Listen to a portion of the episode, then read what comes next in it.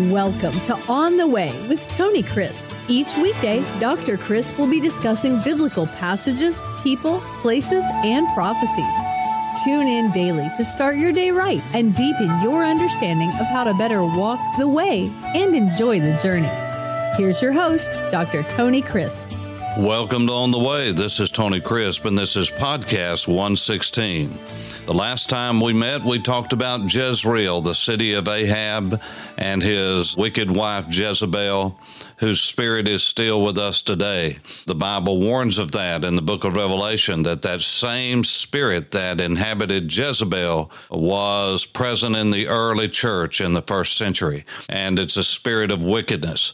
But we're following a track today because we are near Jezreel, and from the city, the hill of Jezreel, that overlooked Naboth's vineyard and that beautiful eastern valley. If you look to the right at the foot of Mount Gilboa, look east, you will find there a beautiful spring that bubbles up out of the ground.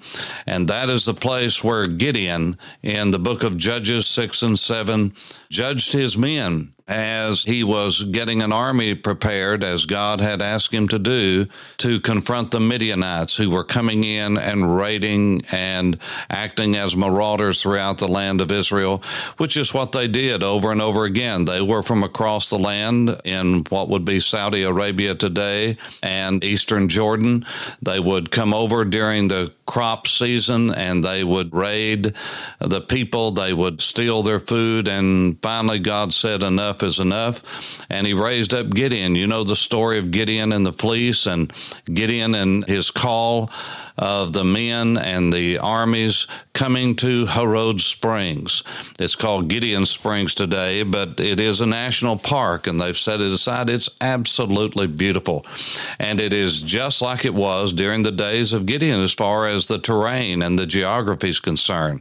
Yes, you can reach down as they would have done and cupped up the water to your mouth. And while we're there, we usually tell the story and show what would have happened at this beautiful testing grounds, because just across the valley is Hamareh that I mentioned in the last podcast that Ahab and Jezebel would have looked at every morning from their palace as they looked out from their porch. They would have seen Hamareh, this beautiful mountain across the valley in front of them. And so much of the terrain, if you've ever been to Southern California, much of the terrain of Israel is like Southern California and northern Israel from the Samaritan Mountains northward. It looks very much like the San Diego, Orange County area, Los Angeles, and Santa Barbara area, very much like that. So when we talk about a mountain, we're not talking about great forestation. We're talking about a mountain that's beautiful and green most of the year, but not a lot of trees, but it does have some. But it's a beautiful, velvety-looking mountain and great farmland. And the Midianites were camped on this hillside and at the base of the hill in the valley. And no doubt they were there so they could go throughout the Jezreel Valley and all the tribes in Israel and raid them and rob them because they were a marauding people. And so as they gathered over there, God said, Gideon, I want you to take the men. And you know the story that they went from 30,000 to 300. They lost a lot when they just said, if anybody wants to go home and doesn't want to be here and you're afraid, go home. They lost a lot of people there, but it was still too many. There were still several thousand. God said, I want to do this with a handful so that no one will say that their own strength did it. Let me just say parenthetically, there's so many lessons as we go through these geographical things. I know I want to stop and say, here's the lesson here, here's the lesson there. But oh my goodness, today we're eat up with this in our churches. We think if we can just put the formulas together and we can organize an event and everything, then it's got to run smoothly. Let me just tell you, you can have a well-oiled machine. You can have the greatest production on the planet. You can have the smoke, the lights, the cameras, the mirrors and everything that goes with it. But let me tell you, unless the hand of God and the anointing of the Holy Spirit is upon it, it's not going to produce anything for eternity. You might produce the numbers, you might produce decisions, but I would warn you that many decisions are made and many churches are developed that are a mile wide and an inch deep. And that eventually turns in, when water is poured on it, to a swamp. And so just remember that God usually does what he does so that he can get the glory, so that nobody can say, oh, it was our production that did that. It was our organization that did that. Because in the West, we're always looking for a formula that can be reproduced so that we don't have to just go to God for ourselves and find out what God wants us to do.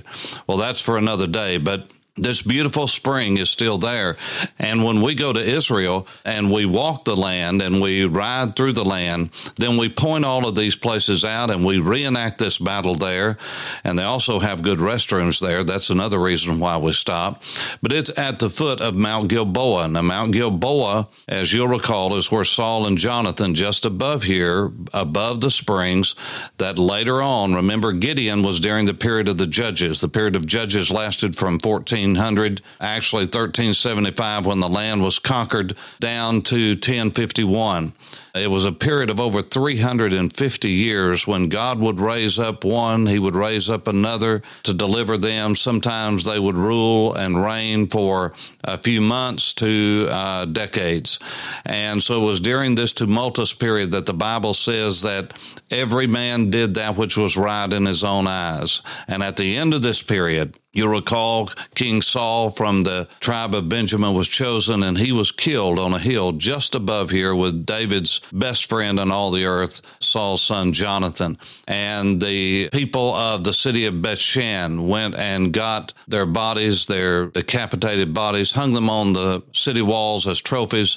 And as you'll recall, the men from Jabesh Gilead on the other side of the Jordan came over and got their bodies because King Saul had been good to them and gave them a proper burial. And when David was told about this, David cursed Mount Gilboa, and today you can drive by there and you can see the effects of the curse. David said, "May no dew fall upon you, and may you be barren and bear no fruit." And there is an entire section of Mount Gilboa that you can see from the road today, from far away, from miles away, that is as barren as could be. And all of the area around it is lush with vegetation. But that hillside, no doubt where Saul was killed and Jonathan were killed, King David cursed it. And because of that, it is barren to this day. That ought to tell you something about the effect of a biblical curse. They are real. But that's for another podcast. Maybe those questions can be asked one day when some listeners write in and ask about biblical curses. And so we're on the way. This is all today. This is Tony Crisp. Thanks for listening to On the Way with Tony Crisp. Tune in every weekday for information on biblical passages, people, places, and prophecies. Fridays are for your questions. Email your questions to questions@tonycrisp.org, then just listen for your question to be answered on Friday's podcast. That's questions@tonycrisp.org. Thanks for listening, and have a blessed day on the way.